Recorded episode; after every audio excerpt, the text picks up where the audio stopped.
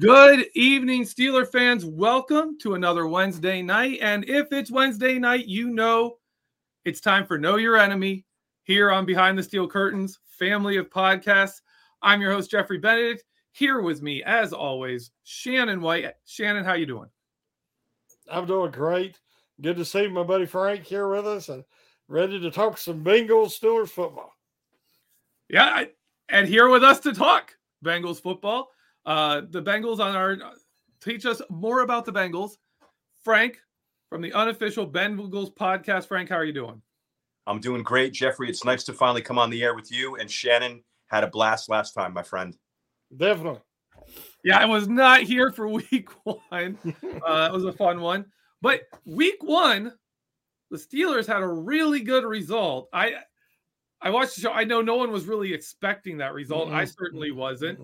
Uh, TJ Watt and Minkah Fitzpatrick just taking absolute advantage of the Bengals' choice to rest Joe Burrow mm-hmm. instead of putting him in danger in the preseason, pulling out a steal a win for the Steelers there with just absolute insanity. Uh, I, I, said at the time it was like our Super Bowl, but hey, if that's what it takes, if you have to approach that bowl that game like it's the only game that matters to beat the Bengals when they're not really ready, you do it. Uh, it was the shoes, oh, baby. Yeah. The shoes. Yeah, it was. the shoes. Remember that? Remember that commercial? I do remember the black, the black uh, Air Force ones that had to be painted because they couldn't get enough black shoes, and they had to hire a guy to paint them. but they won that game. Frank, how bad was that moment for Bengals fans losing Week One to the Steelers? How bad was that? Well, as you know, Jeffrey, when when we play the Steelers, all Bengal fans are like, "Wow, this is Steelers week." So we put yeah. a lot of a lot of importance on playing you guys, and you caught us. You were way more prepared to play that game. T.J. Watt was outstanding. Minkah Fitzpatrick was outstanding. You, um, you beat us at home. Divisional loss. It was just like a major, major gut punch to us uh, in that game. And you know, I was telling on my podcast, I was saying to people like, don't just count this as a win just because we came off the Super Bowl and Pittsburgh's kind of rebuilding with new quarterbacks. I was like, this is divisional. Pittsburgh is no matter what your record is, you're a tough team to play. So I wasn't surprised by it, but man, I was upset. It ruined it ruined my week, man. Frank, I gotta ask, how's your long snapper this week? and that was it. And he's one of my favorite players too, because I'm from New Jersey. He's from New uh. Jersey. I went to Rutgers. He went to Rutgers. The whole deal. He's yeah. like one of my unsung guys. He hasn't had like an unplayable snap in his whole career. No lie. Yeah. And he gets hurt. Burrow leads us to that Joe Burrow magic at the end. I'm like, oh, yeah. we got mm-hmm. these guys, you know. And yep. you know the end result: one and zero oh for the Steelers, zero oh and one for the Bengals when I mean nobody could have predicted. We talked a lot, you know, before the the first game, but nobody could have predicted that the long snapper for either team would be that important. But it was it, he actually was, and which you know happens very rarely. But um, I wanted to pick your brain a second. Um, you know, since Chase has went out, Chase was is so valuable to that team last year. Burrow became Burrow in the NFL level once he got Chase. And and and it was just opened up the whole field. It opened up the running game for Mixon. It, Chase is just so valuable. Well, I've caught the last couple games without Chase, and they don't look the same. And you know, they he just you have to focus on him because he'll kill you deep. You know, he's just so hard to, to stop. Um, with him out, uh, what kind of advantage is that going to give the Steelers, and how much is that going to help? Hopefully, the Steelers contain Mixon because it looks like Mixon isn't having as much success running the ball with Chase out either.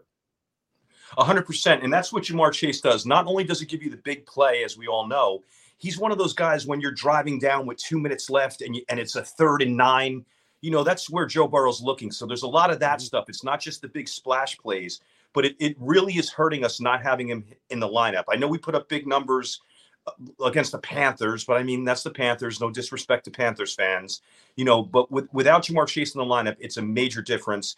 The teams are used to doubling Ja'Marr Chase, so with him out, mm-hmm. now they can take their pick if they're going to double Boyd or they're going to double Higgins, and it really takes a, a, lot out of our offense. It's a major loss, and he's one of those guys. He's like a tank out there. He's you know, he's not a lanky receiver. He's like a running back at receiver.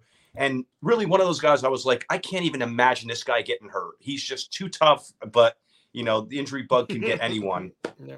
And it is true. We are a different offense. No matter if we put up monopoly numbers against the Panthers and against the Falcons, it is not the same team without Ja'Marr Chase.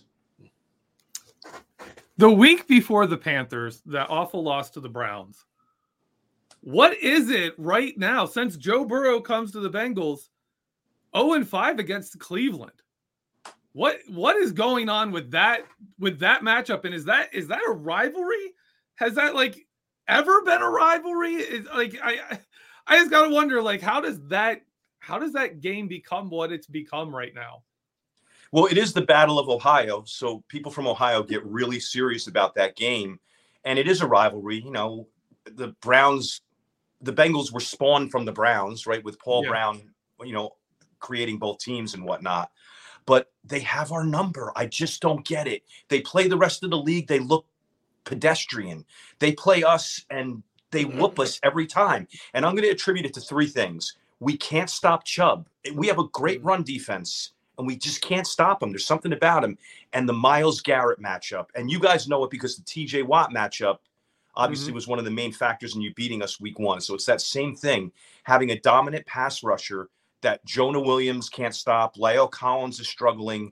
So it's really Myles Garrett and Nick Chubb is what's killing us. And I think some coaching too. I think Stefanski just knows how to how to how to game plan against us. And they are our kryptonite. And it's unfortunate because I watched them just get whooped the other day on, on mm-hmm. Sunday. They just got destroyed. And I'm like, this isn't the same team that comes in here and looks like the Super Bowl team. And even with Mayfield, they were doing it. Like Joe Burrow hasn't beaten Baker Mayfield. I know he beat him this last game with the Panthers, but man, the Browns have our number. Just like I think we have the Ravens number. I think that, you know, us and you guys, we have a storied history. I mean, we could talk hours about the history, and oh, you yeah. guys have really beat up on us over the decades. You, you really have. But at this point in time, even though you guys are a little down, it's still kind of like, you know, give and take. You don't know who's going to win those games. But when we play the Ravens, I feel pretty good. When we play the Browns, I feel pretty bad. They should have a trophy uh, for any team for, for any team in the AFC North that sweeps the other two, like the Ravens, Browns, and and Bengals, they should have a Paul Brown Trophy for if you sweep the other two teams, you get the Paul Brown Trophy. I love it. I mean, the Ravens are the Ravens came. The Ravens, like the Bengals, mm-hmm. came for Paul Brown. The Ravens are the old Browns. The Browns kept the name. The Browns are the one that hasn't wasn't started by him, and they but they keep they get the history. They should have that. That's that is a thing they should have. so you, you have, uh, and I think all, the Steelers would have won it a couple of times. you have us three inbred teams, I guess, and you guys are the only pure ones, right? yeah, yeah. It's, like, it's Rooney. It's the Rooneys versus uh, Paul Brown. Yeah. Still to this day. I really want to know how do you feel about the investment the Bengals put into the offensive line?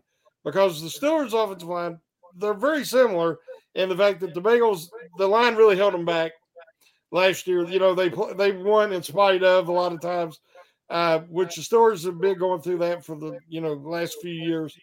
And the Steelers really need to build the foundation of the offensive and defensive lines. Uh, the Bengals did that this offseason. They really went out and, and spent some money there and and invested in that. Uh, how do how do you feel that the uh, the turn? Well, not turn. Um, how's how's the investment look so far? Yeah, Shannon, that, that's a good question. And I, am gonna before I get into that, I'm gonna parallel that with you guys. You guys are experiencing that that now. Like I'm, I do not want to get on your individual players, but your offensive line is not playing that great, and you're seeing Najee not put up the same numbers. I know he had 99 yards last week, but he it's he doesn't have the same holes to run mm. through or as as other guys in the league or as he should. And I think that your offensive line is slowing down the development of Pickett too. That that's mm-hmm. just I mean you guys are, are firsthand. You know that better yeah. than me. But just yeah. as an outsider, that's, that's what I'm seeing. now, to to go to the question about the investment in the offensive line, it, it was it was scary because I thought you know going into the Steelers week one, I'm like, all right, the offensive line is is relatively fixed, and you know we're bringing in La'el Collins, who I'm thinking is like the big bully in the room, and mm. our bully got bullied by your bully, so it just it, it was a, a big shock. But I'm going to say that that we we signed three guys, and Cappa Karras as a center, and Collins as a tackle. Cappa and Karras are playing very well inside. You you can't tell that because Joe Burrow's getting assaulted, but really the the where it's coming from is really on the outside. So mm. two of the three signings have been good. La'el Collins has been up and down. He he's getting old. He's got a back problem. So yeah, it was a surprise. I thought we we just kind of fixed it and we were going to be set. Although I'm not a big Jonah Williams fan. As a Bengal fan, it's I don't want any of the Bengal fans to hear me say that, but since I'm on your show, I can say that that he is a liability and it's showing up because he got killed by Garrett and even you guys when you play this week 1, normally TJ Watt is on the you know on the right tackle and he was a lot of that game, but he was switching over a little bit because everyone knows that Jonah Williams is vulnerable. So Shannon, it was a big surprise. I thought we fixed it. We didn't. And Joe Burrow continues to get pounded to the point where I'm just hoping he could be normal. Since week two, after the first two weeks where the Bengals really that was, you know, Joe Burrow's preseason, uh the Bengals are now five and two in that run. Uh, they had a bad loss to Cleveland, of course, just two weeks ago looking at this game, we've been penciling this in as this is going to be rough. This is going to be a really rough game, but it's incredibly important. Uh, if the Steelers win this, it's five and five and four and six, like yeah. or five and five and yeah, four and six. It's three and six. I don't know, four and six. Yeah, you'd be four and six. Why, why yeah, my yeah. brain, I'm sorry, my brain just went. uh, yeah, we're within like that's that's doable, and we have the Bengals swept. All we have to do is gain a game, and we're ahead of you for winning the division, making the playoffs, all of that stuff. Uh, if the Bengals beat the Steelers, three and seven is really hard to get back into the race at that point. So this game has become like, especially for the Steelers, we have to win this if we want to have this season bounce back to relevance and not just be, oh yeah, we got to 500, okay, whatever, uh, you know, kind of a goal, but to have a real goal and a shot at anything. The Steelers have to win this game. And you're talking about the struggles of the of the offensive tackles. TJ Watt is back. Alex Highsmith has been blossoming really yes. this season, mm-hmm. has shown up and become something special. Are you feeling confident in this game, or does the does the Steelers' return of TJ Watt have you feeling like maybe the Bengals are behind the eight ball on this situation? Jeffrey, I'll tell you, man, it's I'm not looking at this as an easy game. I mean, that would be an insult to the Steelers, and I don't care if the Steelers are three and six; they can still play with anybody in the league. You know, you have a great defense. You're a tough team. Your front four on the defensive line is incredible. You have the backs, you have the receivers, you have the tight end. You have a lot there. So three and six isn't really representative of, of your club. And yeah, I, I didn't realize how big of a game it is for you guys actually. Because if you go three and seven, that's kind of like the kiss of death. If you go four and six, now you're you know you're you're heading back into the hunt, and especially if you beat the Bengals twice. So obviously, as a Bengal fan, I'm I'm gonna think that we're gonna win the game, and I'm hoping that T.J. Watt is a little bit compromised coming back from his injury. I didn't really see any, anything from him last week. You guys would know better than me, but I, I don't know if you guys know, but he got hurt tackling Joe Burrow. He was trying yeah. to drag Joe Burrow down, and his shoulder or his pec just got, you know, stretched out too much, and that's how he got hurt in that game. And Highsmith was devastating that first game against us. They had him mm-hmm. against Jonah most of the time, and he was he was like Joe Burrow's girlfriend. He was that close to him the whole time. so, so yes, I think the Bengals are going to win this game because we have to too. You know, yeah. like five and five, you're still in the hunt, but six and four. Uh, uh, you know, coming off a big win, a bye, getting people healthy, beating Pittsburgh, getting that divisional win. It's it's really a big game for us too. It's it's more dire for you guys but it really would set the tone for us. If we don't win, we're five and five, and now we're struggling to try to make the wild card at that point. So I, I think that we are going to win the game. And I know you, you guys don't want to hear that, but you know, Highsmith and TJ Watt are going to be a problem. Heyward's going to be a problem. But I think that we're going to scheme things a little bit differently than the first game because we saw what happened in the first game. We were like, all right, leave La'el Collins on an island with TJ Watt. You know, he's he's Joe Burrow's bodyguard, no problem there.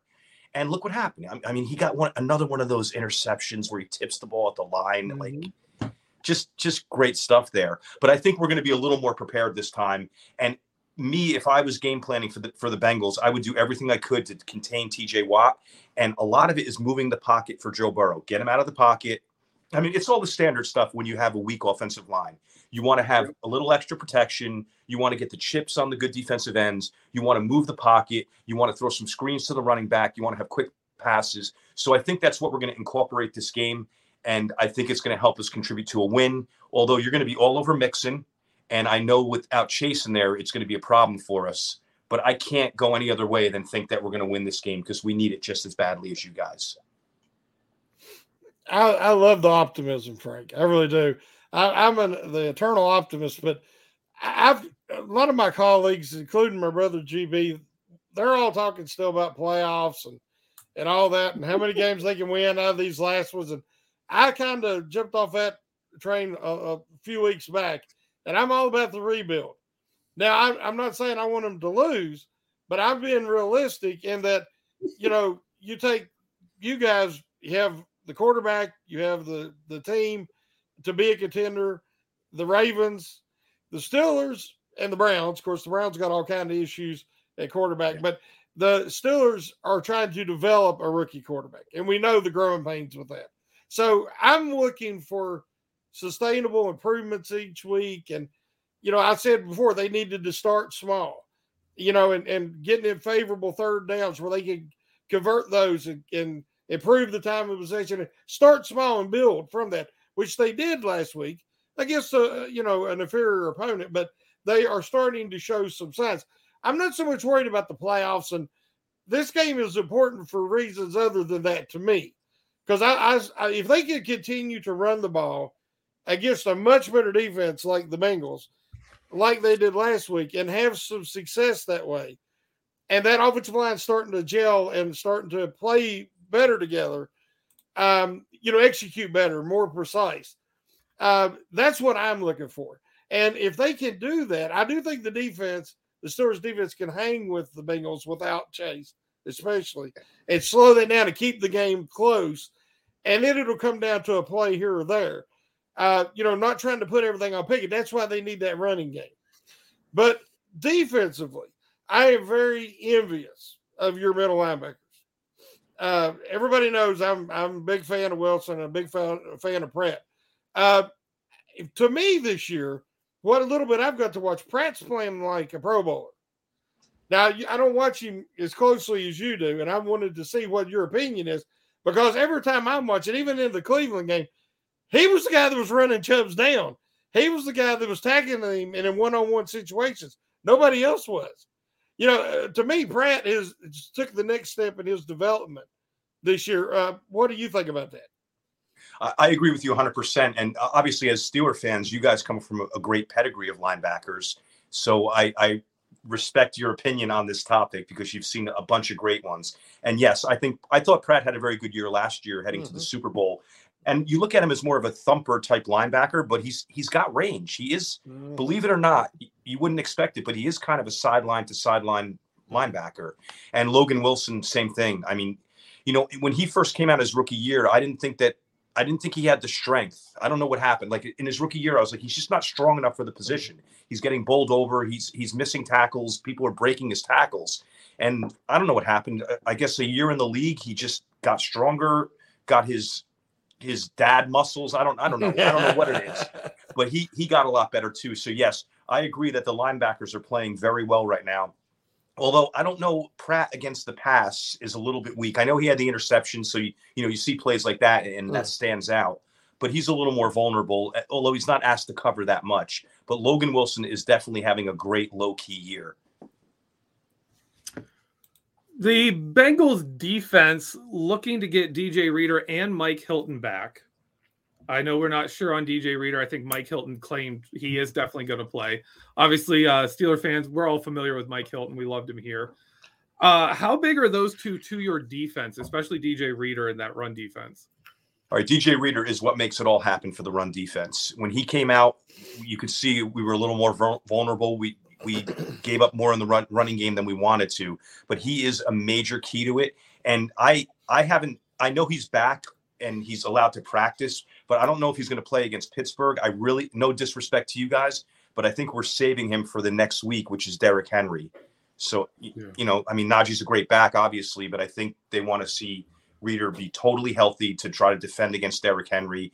Maybe that's a flaw. Maybe we're just overlooking you guys in that aspect, but he's got to be healthy. But yes, he was playing at a Pro Bowl level, and he is. I had him as basically our defensive MVP before he went down, talking about DJ Reader. Now, mm-hmm. Hilton, and I don't know what you guys saw as as Pittsburgh fans, and you've seen much more of his career than I have, but he's he's a slot corner and he's an in the box guy. And even though he's small, he makes a lot of tackles in the backfield. He blitzes well. He doesn't have this. When he was with you guys, he was putting up crazy sack numbers. Mm-hmm. He's not doing that here, but he's still disruptive in the backfield. But I, I love him. I, I'll give him an A as a player. Coverage is a little bit of, of a vulnerability at points, especially when he's on like and see you guys are nodding because you've probably seen it before. Mm-hmm. And when he when he plays like larger wide receivers, or if they ever put him on a tight end, it's a little bit problematic. So there's times where I'm like, who let up that pass? And I'm like, freaking Hilton. But then, like the next five plays, he's like making a great, you know, shoestring tackle in the backfield. So you can't really get mad at him, but he's not like a he's not like that pure cover guy that you need in the slot. And I think you guys have a good one in Maulet, but I think he's underachieving a little bit this year. I don't know what what what's been going on with him the last couple weeks. You guys would know better. But yes, so that's the deal with Hilton. Almost like almost like a safety, the way he plays in the box and in the backfield with eh, coverage skills. So I, I'm going to defer to your guys' opinion on that. Yeah, Mike Mike Tomlin loves a position we call the slot linebacker. Just a small little defensive back who thinks he's a thinks he's an edge rusher. That's it. and you guys played it to perfection. I mean, Hilton had like what, like six, seven sacks the one year, I think. Oh yeah, yeah, and like uh, him and him and uh, Vince Williams that one year were just absolutely going off. They had like double the t- the tackles for a loss of any other players. It was crazy. I think it was twenty uh, early 2020. They just were going absolute ham. Those two. Uh, Hilton Hilton's best attribute to me is how well he times up that moment the quarterback stops looking around and looks in to get the snap. And he like you'll have quarterbacks fake it. Hilton's just on his man. And then he looks back up, goes back down, comes back down. Hilton stay there, looks back up. The minute he goes down to actually get the snap, Hilton is off that guy and ready to blitz. That was always his best attribute in our defense. And he was just a, caused havoc because quarterbacks, you just you'd have to look. You have to pick up the ball and then look to see it. Did Hilton come? Did that guy come? Because I didn't get to see. Because I like he's just he was that good. Uh, but yeah, any Steeler fan can tell you if you put him on an island with a with a decent court with a decent wide receiver, it's it's not going to be good. Very true, and I, I, like that deep dive in there into you know what he's doing when a quarterback oh. is lining up. That I, I miss stuff. him. I I live for the pass. We're Steeler fans. We live for that pass rush, and he was just he was just dead. We'd have we'd have teams switch offensive tackles off of TJ Watt onto Mike Hilton, and TJ Watt would be coming unblocked because the other team was that worried about Mike Hilton. It was I'd see it, I'd just I'd be I'd be sitting there rewinding the film, watching it again, being like, I don't I don't believe they're doing this, but they would do it. What's going on with um, McPherson? The because I mean, you know, he had such a magical rookie year and then the whole, you know, watching halftime from the sidelines and everything. And, and he took a lot of grief for that. And I figured he'd come back this year and, you know, build on that because it looked like the AFC North was loaded with Tucker and Boswell and, yeah. and McPherson. You know, I mean, in all those teams, that kicker is so vi- valuable the way their offenses are set up. Uh, but he doesn't seem to be on the same page this year or the same pace as he was last year. Is it is there something going on that we're not seeing? Yeah, I think I think just a couple things. And one, I call Evan McPherson, or at least I called him last year, the Joe Burrow of kickers. Mm. He, uh, you guys probably don't know the inside stuff on him, but like he actually practices slowing down his heartbeat. So when he's faced with like a crazy situation, high pressure, he's like I guess a little more calm than the average person because he's actually practiced those mm. kind of inner body techniques, whatever. But uh, so I, I consider him the Joe Burrow of kickers because he's so cool. He's so talented. He doesn't get phased under pressure. What I think is going on this year, and this is probably a bad excuse because I really like him as a player. So I, anyone out there, don't trust me on this. This is just the homer's opinion. But I'm almost going to blame it on the long snapper, like the, having the new long snapper. And he's missed a few some of them have just been on him, but there was two in particular that he missed that were like high snaps or snaps like behind the the holder Mhm. where he had to come down with it. So as a Evan McPherson apologist, I'm going to say two of those weren't his fault.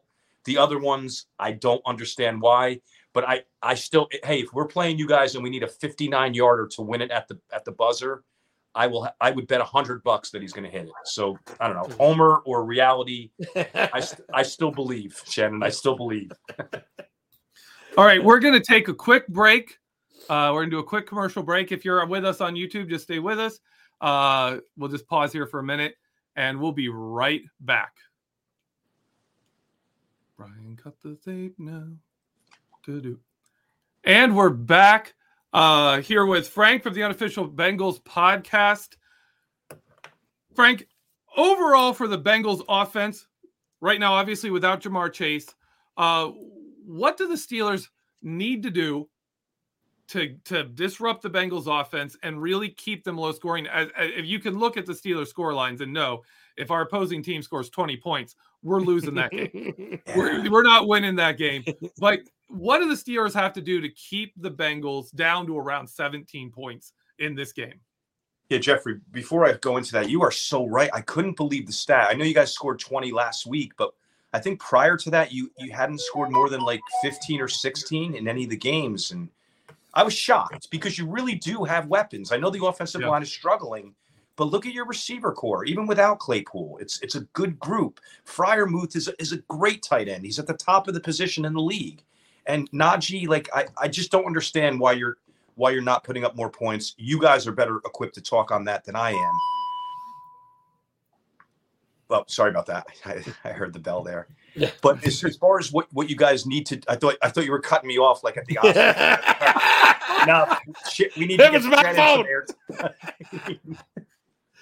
what you what you simply need to do is what you did last game. If if Watt and Highsmith and Heyward in the middle can keep causing that pressure, you're going to get you know you're going to get to Joe Burrow. You're going to affect his passing. They're going to be trying to force it to Mixon. You guys are going to be ready for that. So really, it. It, it's up front because I don't believe in your secondary, and you have a couple injuries. Obviously, Minkah with the Joe Burrow appendix injury is going to be out. Witherspoon is still nursing that hamstring. So you're you're down a little bit. And even the first game, that's how I was. Like I was like, oh my god, we could kill this secondary, but we didn't ha- have time to even see them. So that's the key for you guys winning this game. The same thing. Let us be back there saying, oh, all right, we're going to pick apart, you know, uh, Levi Wallace or who, you know, whoever you have back there, and Joe Burrow not having the time to do that. That's exactly what happened in the first game, and that's your key to winning.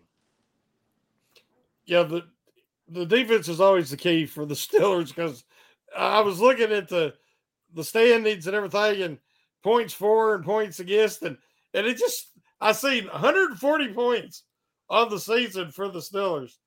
Um, longest touchdown scored eight yards.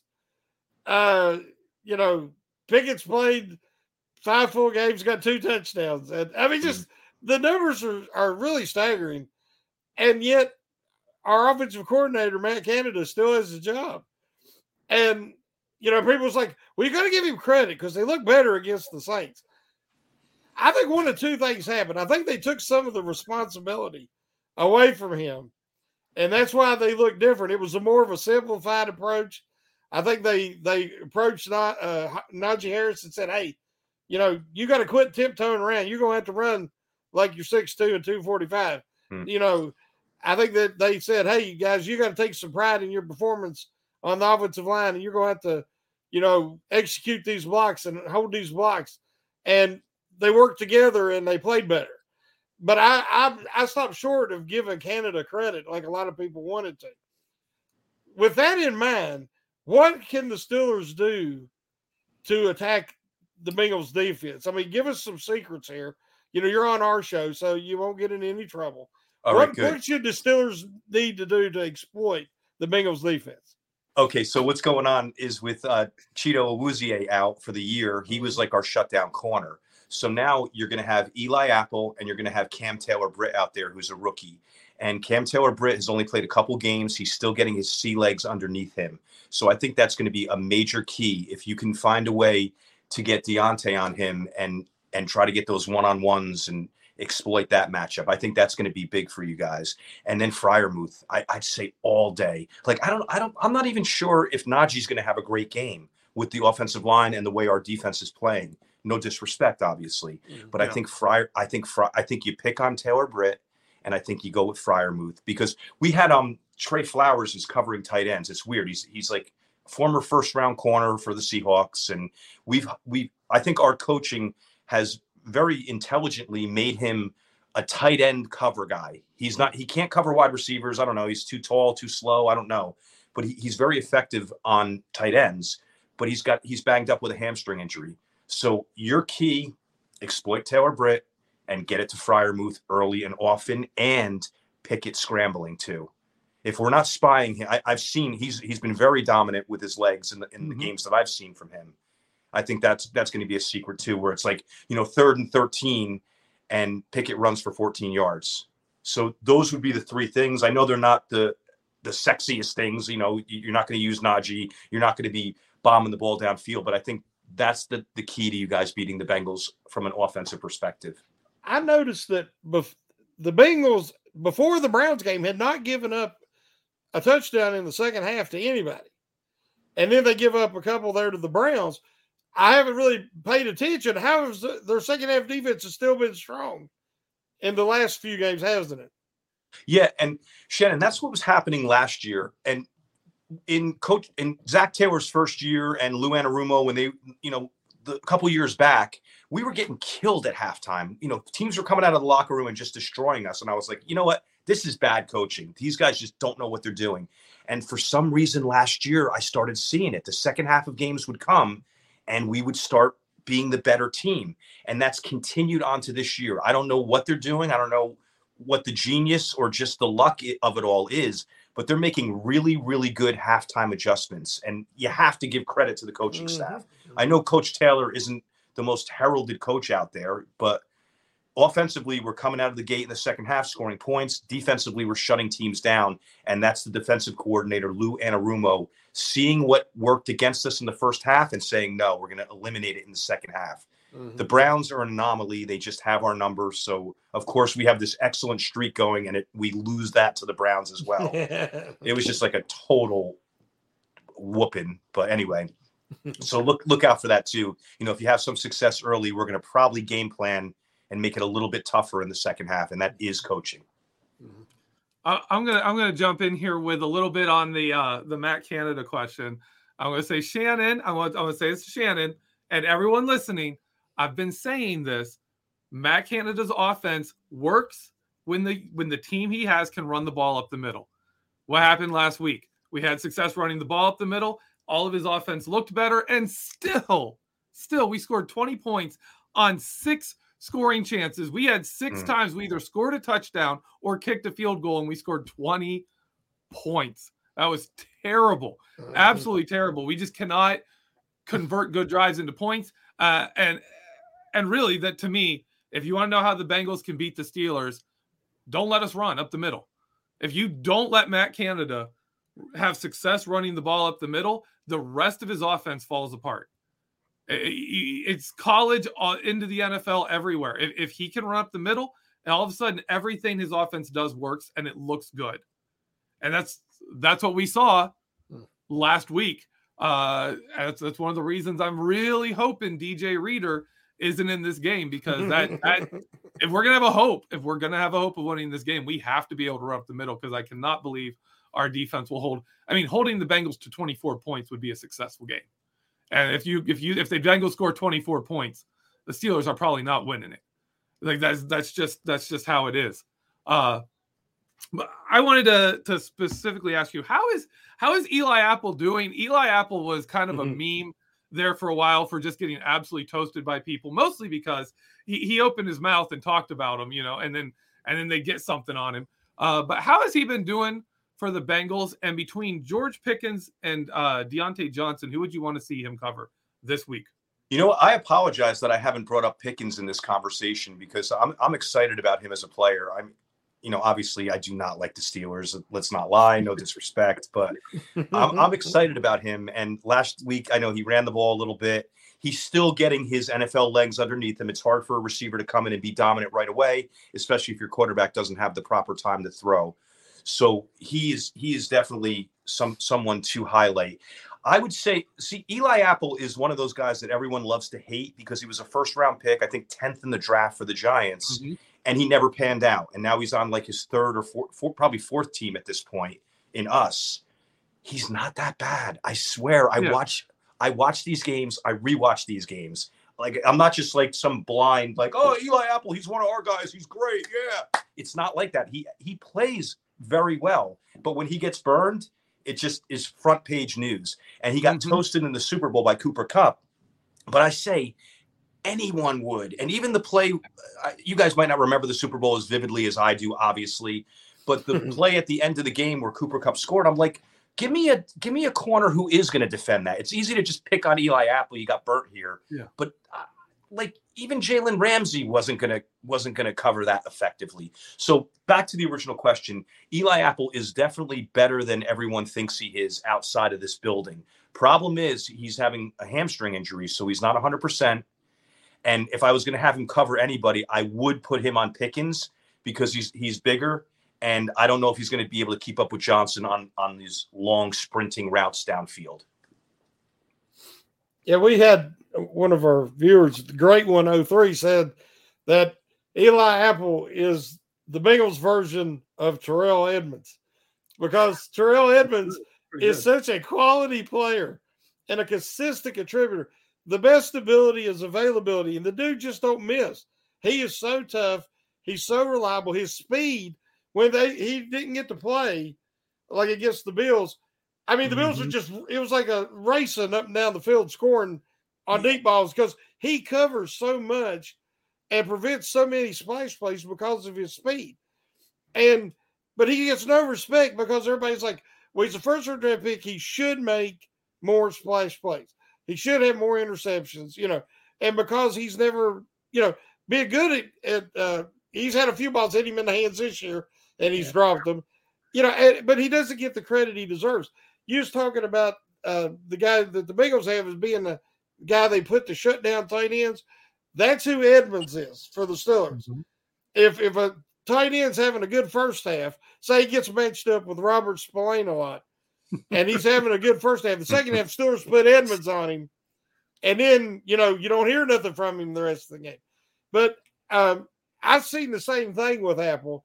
And I think that a lot of times these cornerbacks, if they're going to talk, they need to have that bravado.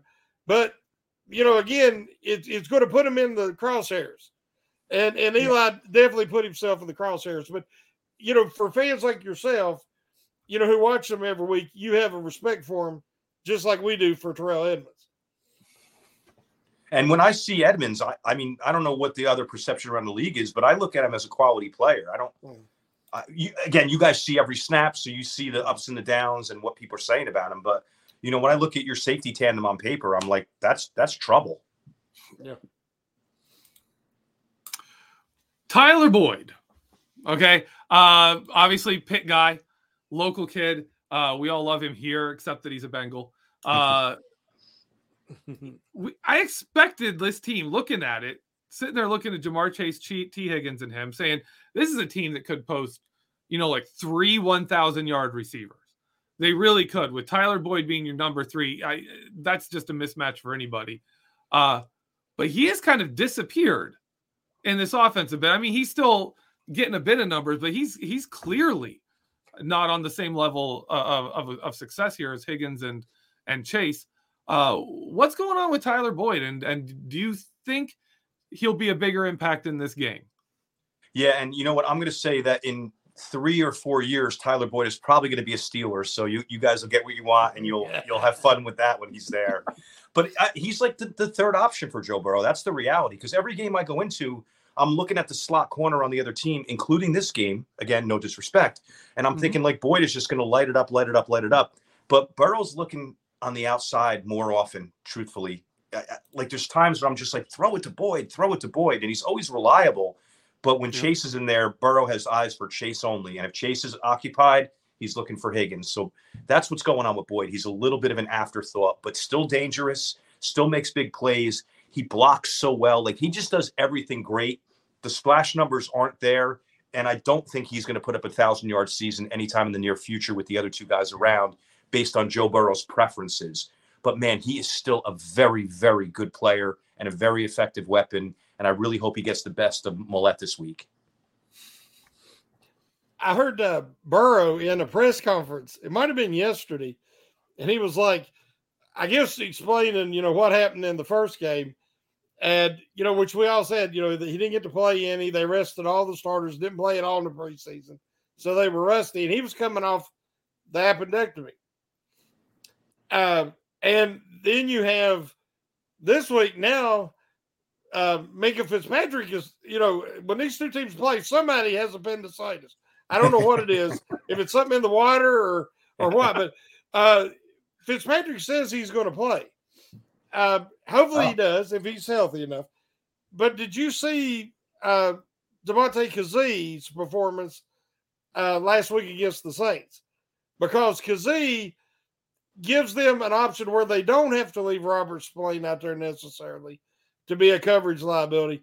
Because if they go three safeties uh, which we didn't get to see Fitzpatrick last week, but if he plays, I think that could be a big difference that Burrow might not be considered. And he says, I ain't going to throw four interceptions this week. And, and I doubt he does. I mean, I, I understand. But I'm just saying that that might be something that different for the Steelers matching up with the Bengals from the first game. Did you get a chance to see him play against the Saints?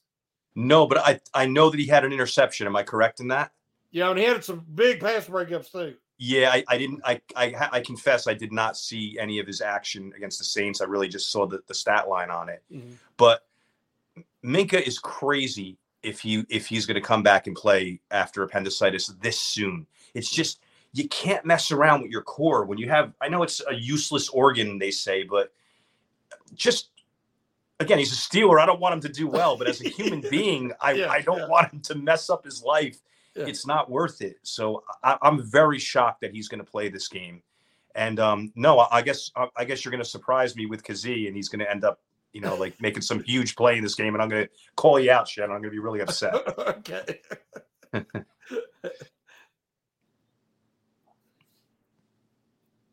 oh, sorry. Uh, some reporter asked Joe Burrow. I don't know if you saw this. Asked if he had any advice for uh, Minkah Fitzpatrick recovering for appendicitis, and he's like, you know, maybe give it another week of rest. which, which, was pretty funny. Good uh, advice. Good advice. It, it, was. Um, before we're we're we're coming up against our, our, our end here, but uh, uh, before we let you go, I want we always want to get a score prediction for the game, but I, I also want to get from you as a as a Bengals fan. I want to get a prediction. Where do you think the AFC North is headed? Obviously, we're not going to see you guys again this year unless somehow we play in the playoffs, which is unlikely. Uh, so where where how do you think the AFC North is gonna is gonna sort out at the end of this season? All right, here's the problem. I want to see the Bengals on top, and you know, as the homer, I would say, oh, the Bengals are going to win the division. Unfortunately, with our slow start, we're a little bit behind the eight ball, and Baltimore has a really easy schedule, and we have the Chiefs, the Bills, the Ravens, you guys, uh, tennis at Tennessee, it's like this gauntlet. So we're going to have to play like perfect football and they're going to just have to play mediocre football just for us to tie them. So I don't think that's going to happen. It pains me to say it. So I'm going to say that Baltimore ends up on top. I'm going to say Cincinnati in second, and I, I, am not going to. I'm not. I'm not going to give my last two. I don't want all your all your listeners to get mad at me. But um, I think just, just, say the Steelers finish ahead of the Browns. Just just, just say that. Just say that, and we'll, we'll be fine. Okay, you know what? The Steelers finish ahead of the Browns because they have the tiebreaker because they beat them head to head or something. No, but um, I, I, I don't think a, a, playoff berth is in your guys' future for this season just because gotcha. you know you got a lot of losses right now. You're still figuring out the offensive line. Pickett is still getting his sea legs underneath him. So I think it's going to unfortunately be Baltimore at the top, but I don't fear them in the playoffs. I think Cincinnati's going to get some kind of wild card, and then you two guys are going to be, you know, picking a little bit higher in the draft and rebuilding. But Shannon, that's what you said. You know, mm-hmm. you kind of thought that this year might be a little bit of a rebuild and regroup year, especially with the first year without Ben. I mean, that's that's Mhm. that's huge. I know. I know. We talked about it last time. Ben's elbow was so shot the last year and a half. I saw it. I, I I was happy because I'm a Bengal fan, but I'm like, this guy can't throw downfield anymore. So obviously, we know the result of that. But a great career from him. He gave you guys a, a lot of great moments and always kept you in things. So Mhm. yes, that's the way the division shakes out. But I think the Bengals get to the dance, get hot at the end. We have the Chiefs number, the Josh Allen elbow thing. Don't discount that. That's major. And Cincinnati in the Super Bowl, even though you guys don't want it. and as well, far I, as I tell you, if you go back and look at the 2005 Steelers, they started rough, had to had to win, had a brutal end of season schedule. I I know, I know. I'm sorry. Uh, our apologies to Carson Palmer's leg. Uh, but but we we kind of put the record out there on how to do exactly that: recover from a rough first half, Yeah. come back strong, and and go through. And the Bengals showed already they can do that. They don't have to be the number one seed uh, to get on a roll in the playoffs. Yeah. So I want to get a prediction for you, the score in this game. okay, Everyone always picks their team to win, so don't feel bad. Everyone always picks their team to win. I'm going to say 31 3 Steelers. No, I'm kidding. And if that happens, I'm not coming on the show ever again. You have it here first. I, I have the game and on my own podcast, this is what I said, and I didn't put a lot of thought into it. I just said 24 16 Bengals. I'm thinking you guys are going to kind of score what you normally score. And I'm thinking one touchdown, a bunch of field goals. Boswell, that's a big loss. He, I, I- know he didn't oh, kick Yeah. last week. I- don't assume he's back this week either. Nope. no, So not he's back. on yeah, IR, yeah. so maybe He's that out for a 16, while. maybe the 16 becomes a 13. No, no offense, but I don't know. I think the Bengals are going to put up a few touchdowns, more touchdowns than you guys are going to put up. And when you match touchdowns against field goals, you know you're going to win that way. Mhm. It's not hard to put up more touchdowns than this Steelers team. Let's just we have we have yet to uh in fact you you go back to the Bengals game it took the defensive touchdown to get us above 20 points uh so so that's great. but I want to thank you for coming on uh you've been a great guest let everyone know where uh they can see your stuff and then we'll let you go All right. And Jeffrey Shannon, it was a pleasure. And I, I hate the Steelers. I hate the Steelers. And when I talk to you guys, I don't hate them as much. So whatever you're doing is working. I like it. But anyway, the name of my show is called the Unofficial Bengals Podcast. And you can find me on Instagram and Twitter at Cincy Bengals Pod. so everyone after the Steelers win 31 to 3 you have to go the unofficial Bengals podcast to listen to the train wreck of a show where I'm, I'm assuming if that happens, you will be crying on the podcast. Yeah. Okay. So, so- all right. Well, thank you so much for being on. We had a great Thanks, time. We learned a lot about Great the seeing you, buddy. And, Real uh, pleasure. We'll let you go, and then Shannon and I will close out the show. Do your thing. Absolute pleasure, guys. See you, buddy. All right. Thank you, sir. Oh, Shannon. All right. I, I I I saw your face when he was saying Ben Roethlisberger's elbow and he lost his arm strength. I saw your face. I just want to recognize that. Yes, yes. Oh. All right. Anyways, uh Shannon, what do you what do you think? This game. I mean, this is a game we walked into approaching it felt like man, the Bengals are back. The Bengals are getting going. We saw those games from Ja'Marr Chase where his last two games before he was out had over 100 yards. Burrow has like 400 yards. They're they're starting getting going. Now we've had this two games since. You heard him talking about edge rushers and how they they really can't stop them. Highsmith could have an absolute monster game again. Uh, you hear, you, you look, you see Ja'Marr Chase is out. You know the, we, the Steelers struggle. We don't really have a true number one corner. Well, they lost their number one wide receiver, right? Mhm. Is this game realistically winnable? I mean, like, not the Steelers have a chance, but the Steelers should should the Steelers win this game? Well, I was going to bring it up, but we didn't get to it. But they're going to be wearing their white and black Oh yeah. uniforms, and then the Steelers are going to be wearing a throwback uniform, I think, as well.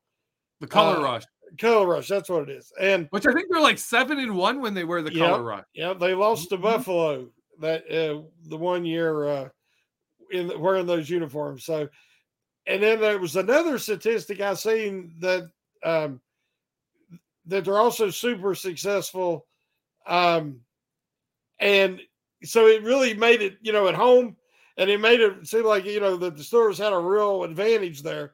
Um, I'm worried about the Pigeons not being there because they said that being an afternoon game that the Pigeons might not be there, and they're the good luck, you know, two and zero oh with the Pigeons.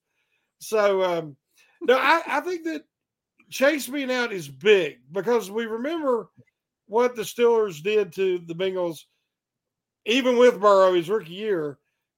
Uh, bad weather game. It was real windy that day. Ben could throw the ball in the wind, and Burrow struggled. And he didn't have Chase back then. And the Steelers, you know, really put a licking on him there in Pittsburgh uh, before he got injured. Then last year, Chase comes in, and the Steelers struggled mightily to, to match up with those receivers. Without Chase, I think they match up a lot better, especially with Kazee. See, I think Kazee, this will be his first matchup against the Bengals, and I think he's going to really be a difference maker. And as you said, with Watt and Highsmith, you know, mm-hmm. Burrow's been running for his life a lot of times against the better pass rushers, and I'm hoping that's going to continue. I was also encouraged by Wallace last week. Levi Wallace really played a solid game. What I expected him to do all season, but he started out really slow for the Steelers. So defensively, I think the Steelers can really keep the Steelers in the game. It's all going to come down. Can Pickett play another clean game? But he's going to have to hit them throws that he missed last week. Mm-hmm. And it sounds like it's going to be another bad weather game. You know, last week it was windy. And I think some of them throws, you know, you could just tell the ball was selling on him. Now, I think he was also trying to make sure that if he missed, yeah, that he missed, that nobody was going to catch it, you know, because mm-hmm. he would miss by a wide margin, you know. Um, but and he also had the, you know, Najee Harris. It would have been a good catch, don't get me wrong, but it did hit him in the hands. You know, they left some points out there, as we said. If he can be a little tighter this week and a little more precise, uh, I think that they can score enough to to make it interesting. And uh, but again, like I've said, I'm really anxious to see. Now I know Reader won't be in there. He said probably, yeah. and you know that's what we're hoping for. If they can continue to build on that success from last week and run that football effectively, you know I'll take them four yard runs, man. 4 mm-hmm. and five yard runs are beautiful. That can set you up with third and shorts, and they're getting better at converting them. Yep. So I'm I'm thinking that this could be a close game.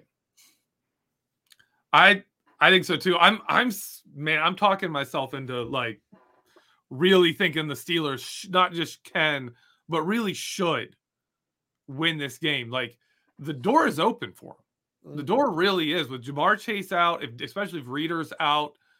The door is open for you to really do this. Uh, Mike Mike Hilton and their nickel, you know, who cares? We don't we we don't run three wide receivers right now that much, anyways. Uh, so I, I think this really has a chance for the Steelers to do something special, especially if they, if like you said, they can run the ball at the middle. Diontae Johnson uh, and Kenny Pickett seem to be on a better uh, page together, timing wise, and in their chemistry. If they can build on that, uh, this is a team that really could push. And and if they win this game, they're back in the hunt. They're back in it uh, to try and, and go pretty far. Obviously, they're well behind the Ravens. They got two games against the Ravens. Mm-hmm. You know, you're you are you are pretty close to controlling your own destiny inside the division if you win this game. Uh, the Steelers. So that's that's big. That's big. Like I, I, I really was ready to give up on this season, and TJ Watt came back, and I was kind of jokingly saying the Steelers were going to go like, uh, you know, nine and eight. But man, our, that's that's kind of in the cards. That's kind of there, hanging on. Uh, there, that's in the picture. That's still feasible. So it's it's crazy to me. Uh, if you think about all the guys last the first game, mm-hmm. Warren didn't play. Not really. I mean, yeah. I, I, uh, Sims didn't play. Yep. Who can really be a, a, mismatch in the middle of the field if they work him out of that slot some, which they're going to use some two tight ends, of course. and then Kazee didn't play. Yeah, and then Kazee didn't play. So yeah. I mean, those are three difference makers. Um, and Pickens played, but he's definitely more of a factor now with Claypool gone. You know, he's going to get see more targets. So it, it's really I can't put a lot in what happened in the first game because it's going to be so different. Uh, but when you look at everything on paper, it doesn't look like a blowout in any way to me. And also, if you go back to that first game, what really hurt the Steelers the most, the real thing the Bengals had going was Ja'Marr Chase, mm-hmm. over 100 yards and a touchdown. Mm-hmm. And then uh, Joe Mixon had something like 60 some yards receiving. Mm-hmm. He had a pretty decent game running, but Mixon always gets some yards, but it's never like he's taken over the game against the Steelers. Uh, Devin Bush is playing better. He is his coverage, at least in coverage and in run support, is playing a lot better than he was week one. Uh, at least he's he, going in the right direction. Oh yeah, mix yes. I mean. I mean De- Devin Bush in, in, in, week one, we I was sitting there saying, well, better than he looked in the preseason at least. You know, uh, I was stretching there to get it, but now he's actually like yeah. You know, I, I, was hoping he'd get back to that Mark Barron level of play where he's a reliable coverage guy, but not a great linebacker. Mm-hmm. I think he's above that right now. Not a lot. He's not what you'd hope for a 10 top 10 pick. I say uh, he's better than Barron. I agree with that. Yeah. yeah, He, he is he, he's playing a lot better. That linebacker corps is gonna be hard for them to exploit. Is and I, I, is Myles Jack coming back for this game? Uh I, I thought, don't think I thought he'd come back to practice today. Yeah, yeah. I'm, I'm so I assume that. that means yes. Yeah. I assume it does too. But uh oh, I just called it up. He's not even listed on the injury report, so yeah. I'm guessing he's back. Uh but the, the linebacker should be better. Uh I don't think we're gonna see them have a lot of trouble uh with Joe Mixon, especially in the passing game. And without Ja'Marr Chase, Steelers can cover T. Higgins. The only time T. Higgins gives them trouble is when T. Higgins is on Cam- is, is on Cameron Sutton and they're having to shift help over to Ja'Marr Chase's side, and you've got Cameron Sutton one on one with T. Higgins. That's not a matchup Cam Sutton's going to win, right? Yeah, He's don't forget the two. don't forget the Pierre play last year. Oh, I know. That was yeah, that was bad. That was pretty bad too. well, James Pierre is not equipped to, to deal with any like deep threat wide receiver. He's yes, just not yes, built for that. He's just not. You got you got to know your limitations of the guy you're playing. Yeah. Uh, but that that shouldn't be an issue. Like I, I sit there and look and I say, like, yeah, Tyler Boyd always has a good game against us, but does that matter? Joe Burrow, it doesn't matter if Joe Burrow doesn't look his way. Mm-hmm. And I, I, I mean, I'm not afraid of Hayden Hurst. Like that's like your tight end issue there. Like no one's afraid of. I, I'm not. I'm not really afraid of this team right now. Their defense is is solid, but honestly, with T.J. Watt, if TJ Watt and Minkah Fitzpatrick and Daunte Kazee all play like uh, and Myles Jack, all they all play, I, I, don't think the Bengals defense is better than ours. Mm-hmm. And I'm not afraid of that offense. I, I think this is a good matchup right now for the Pittsburgh Steelers. Yeah, I agree. All right, with that, we're coming up on an hour, Shannon, your prediction for this game. I've I've been thinking about it, and I've kind of, you know, I'll, I'll, a lot of times I want to pick uh, twenty points, twenty one points because that's what the Steelers, get, you know, twenty one means three touchdowns a lot of times. Yeah, and and it's just hard for me to imagine that. Um, so I'm I'm going to stick with the my prediction. Um, and and I hate to do it. Uh, but I'm going to say 24 20 um, Bengals. well, that's that's about right. 24 points is about right for the Bengals, and 20 points is exactly the ceiling for the That's Steelers. what keeps I keep seeing. I hope I'm wrong. Yeah. It'd be great if it was 24 20 Steelers, but I'm gonna have to stick with that right now. I'm gonna go. I, I see, I think we're gonna see a little things different this this week. I think with Matthew Wright at kicker, uh, and Tomlin stuck with him. They signed him off someone's practice squad. They cannot cut him right now. He mm-hmm. has to be on the roster for at least two weeks. Uh, so he is definitely here this week. I think you're going to see the Steelers be a little more aggressive. I think you're seeing them go for it on fourth downs a few times when they would have normally uh, kicked a field goal. I think you're going to see that pay off.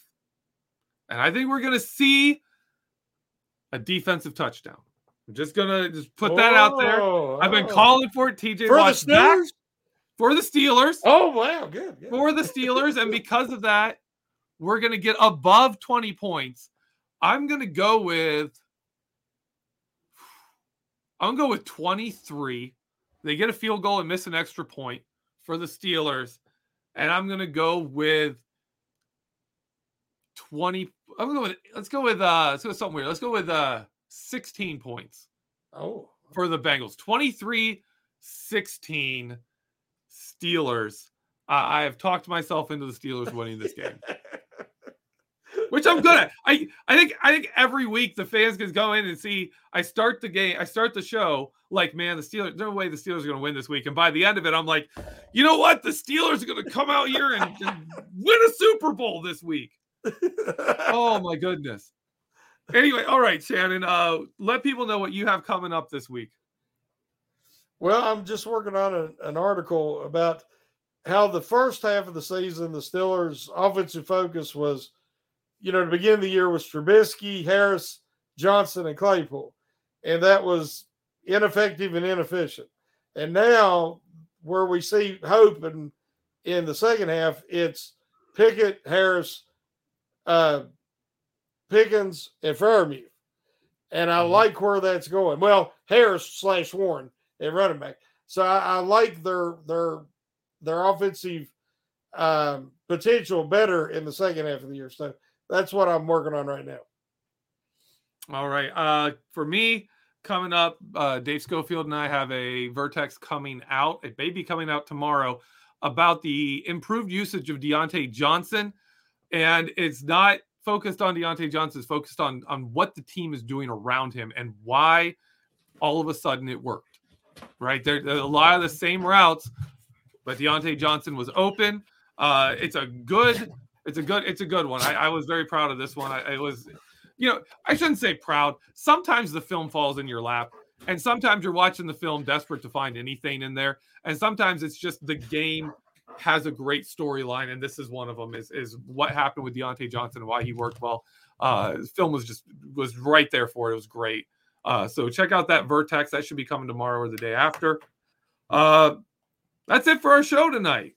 I want to say thanks to Frank for coming on. He was a great guest. It was a great Yep. talk.